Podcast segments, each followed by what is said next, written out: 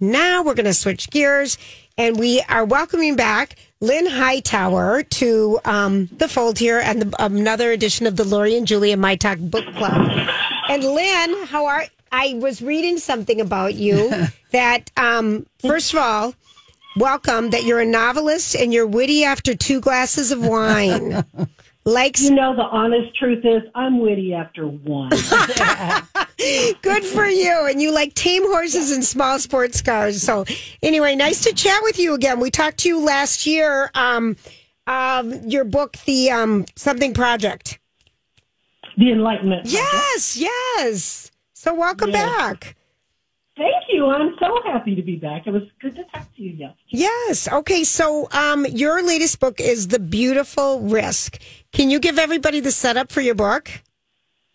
Yes. Um, so uh, my heroine, Junie Lagarde, is uh, is a new widow, and her husband died in a mysterious plane crash on Mount Blanc, which is the most dangerous mountain in the world.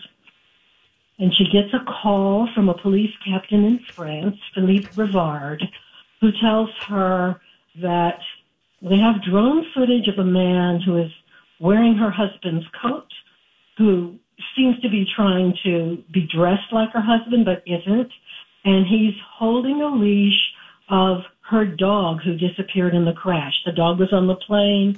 He dragged her husband out of the plane and then he disappeared in the mountains. I know. This And he also, yeah. such a great way to start the story. It's like, what? Thank you. You know, And it- she's on a plane to France right away. right right away and I mean this this uh story is is I don't know if it really you know struck me because you know when I read the book my my dad was you know dying of cancer. And so grief and oh, death were yes. very much you know on on my mind. And and in a way I found reading the book I guess oddly comforting. I'm so glad to hear you say that because um, one of the things that inspired me to write about grief was losing my own husband. And what I found when I was going through that was nobody tells you anything that is true about what it's like to grieve. And it really is a dark and magical journey. And there's a lot of comfort in knowing that you still have this strong connection with someone and the love is still there and they're not they're not really gone and that to me that made all the difference in the world when I figured that out. Yeah, and, Oh, and you write, you know, you write grief is love, and because grief is love, grief is forever. And I don't know if it's this very American thing where people very much want to give you comfort that. Well, you know, you're going to get over this, or they're in a they they They're in a people in a better place, and they say all these things, and and I found that the people I really appreciated were people who shared a story about you know the person that you've lost or you're going to be i mm-hmm. like I, I appreciated that because that keeps it the person alive.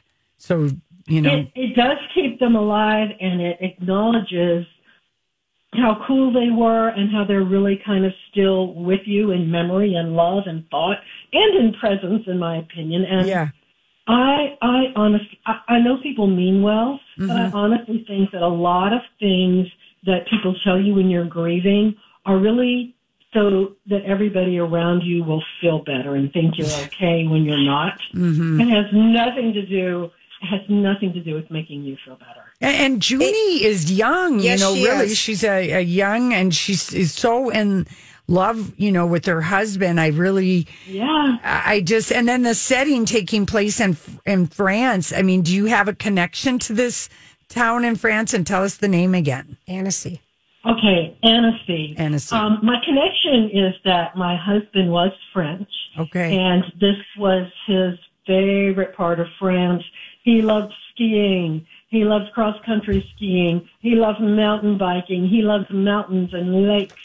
And, um, and I love Annecy so much. There's something magical about that town. I always feel this emotional connection when I'm there. I am very happy. I'm very much at peace. I don't know what it is, but I do love it. It's so gorgeous. We were looking up pictures of it. I so want to go there. Mm-hmm. You know, Lynn. Oh, you should go. Yeah, should it, go. it looks amazing. And you talk about Gstaad and skiing, and this is a thriller too. It is. and it's Very a, and much it's, a thriller. Absolutely a thrill. and it's such a twisted thriller in so many different ways. And and one of the things you talk about, do you you have a dog?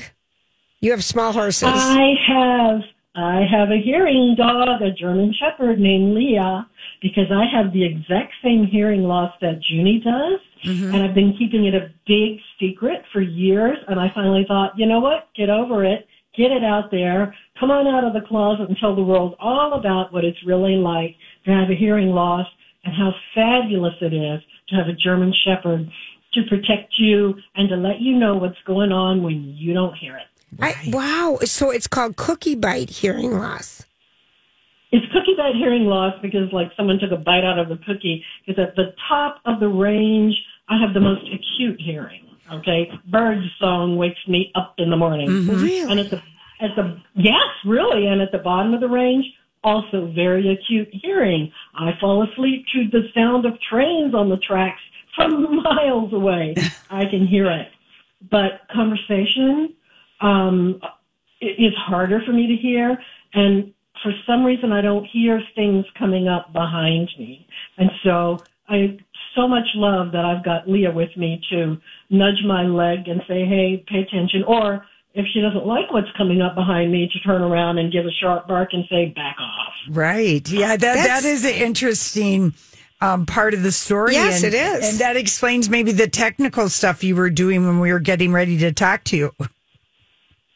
Yes. Absolutely. Okay. Okay. So one It of the, was it was me routing you through um, my hearing aids through my phone. that's what that's amazing that you can do that. That's that's so cool because it's so great to be able to. Uh, you know, talk to you. And, you know, the other thing I wanted to ask you, because part of the plot for this story is Junie is finding out, you know, what happened to her husband. Was the plane, was it sabotage? Is, you know, the climate change, the eco te- uh, terrorism. What did you find out when you were doing that part of the research for The beautiful Risk? the beautiful risk? Yeah, thank you. Yes. Well, I, I found out that so much of uh, what is going on with big companies and the money set aside for climate uh, climate change, it's all about greenwashing. Where they say, "Oh, we're going to do this. We're going to lower our emissions by this date, and this is going to lower our emissions," and they don't. And it's business as usual. And not only are they polluting, but they um, they're getting paid for it. And uh, and I think the statistic is that ninety percent of emissions are caused by ten percent of the population, and it would be so easy to shut those billionaires down. know? Yeah.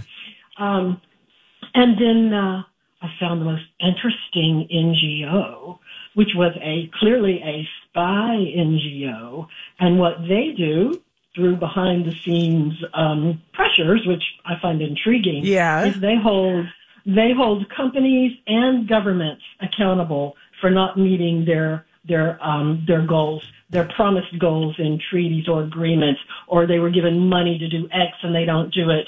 And this little NGO will be getting in touch. I thought that was really cool. So I modeled my um, very ruthless Madame Renard and her organization Yes. after one that exists. Oh, cool. And, and an NGO for people, because I just had to look it up, even though I read the book, Mm-hmm. is a non-governmental or non-governmental organization. Mm-hmm. Yeah, it's a nonprofit. Think of it as a nonprofit. Thank you. Mm-hmm. Okay. Oh, Lynn. Because that was fascinating That was to to me. me. And I thought, okay, yep, that makes sense. It's another, okay, we're going to say one thing ter- and do another, yes. another thing, and all in the name of making money, more money, more money. Exactly. Yeah. Exactly. Wow. well, we really liked your book. Yeah. And I'm sorry for your loss of your husband. Thank you. Yeah. And so this is kind of semi-autobiographical with with your thriller. well, and, you the- know, and, yeah. and the Smoky Mountain National Park, those fires, that really happened in 2016. Oh, it did happen in 2016, and I live in Kentucky, and so I was very close. And and to be honest with you, I I met my husband in the Smoky Mountain National Park. He was there from France on a job. Oh, my and, gosh. Um, and I have such happy memories, Oh. you know, of meeting him there. And, um, and oh, it was terrible. I mean, the, the character in the book who's affected her whole family. And I read about this man whose entire family was trying to run away and they were just engulfed in flames. Oh. He is so crushed and it just broke my heart. It did. And, and what really upset me more than anything was, listen, I, I know there's a lot of red state, blue state stuff that goes on, but you know, it, it, we're, we, nobody knows what your politics really are. And, and when that happened, there were so many horrible comments in national Yes. publications about how these people deserve to die. They brought it on themselves. Mm-hmm. And it just, that was just so crushing. And I thought, if that had happened to someone in my family and I had read those comments, mm-hmm. I might become quite dangerous in the world. Yeah. Do you think could that ever happen again, Lynn? Did did the the because that was like really a there was a fail to act on the part of officials. It, it- do do you feel Yeah. do you feel that that has been solved in? No, absolutely not. It hasn't. they, I don't see that they've got any warning system, and and and the tr- and um. So I don't know because they've rebuilt it.